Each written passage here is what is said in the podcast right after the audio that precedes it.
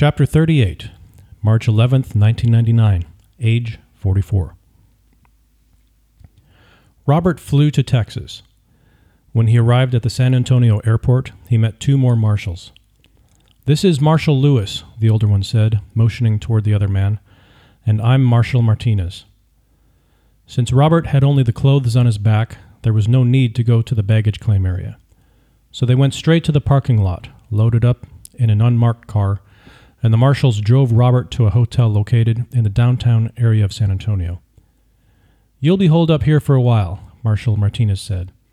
Even though Martinez was of Hispanic descent, his Texas drawl overrode any ethnic accent he might have had.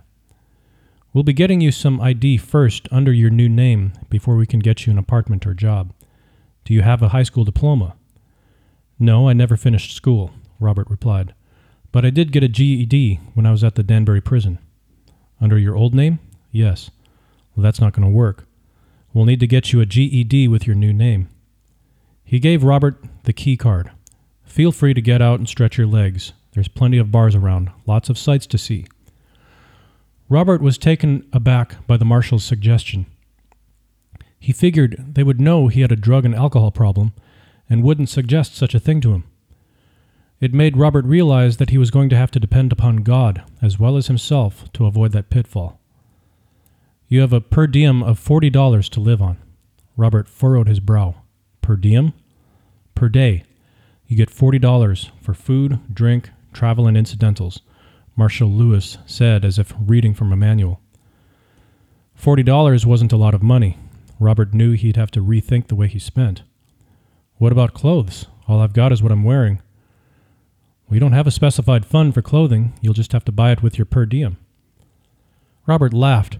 I'm barely going to eat with that kind of money. Listen, I just think it's going to look funny that I'm walking around this hotel every day with the same clothes on all the time. The two marshals conferred with each other. I'll see what I can do, Martinez said. Over the next couple of weeks, Robert was very involved in the process of his transformation. Two days after arriving in San Antonio, he was given funds to go to shopping for clothes and shoes. A few days later, they flew to an undisclosed location where Robert received a new Social Security number. After they returned, the marshals took him to the Department of Motor Vehicles to get his Texas driver's license. He was supposed to have two forms of identification and proof of insurance, but somehow the marshals were able to get him past that requirement with just a thumbprint. After taking the test and passing, he got his driver's license. As Marshal Martinez drove up to the front of Robert's hotel, he said, You'll be taking the GED test tomorrow. What? I thought I'd have some time to study. Don't worry about it. I'm sure it will all come back to you. The test intimidated Robert. It was true that the last nine months of his incarceration were spent studying the courses offered to him by set free prison ministries, and that he had done very well in them. But his education in basic essentials was limited to eighth grade, and even with that, he didn't remember much. Looking back, he was able to see that all the time he spent clowning around or in detention or suspension were wasted years.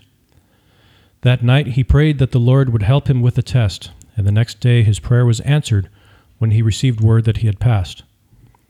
Whether the marshal had anything to do with it or not, he didn't know. He did know, though, that God had something to do with it. Robert was now ready for the next two stages finding employment and a place to live. But before he could continue on with his quest for a new life, he had to deal with a personal tragedy.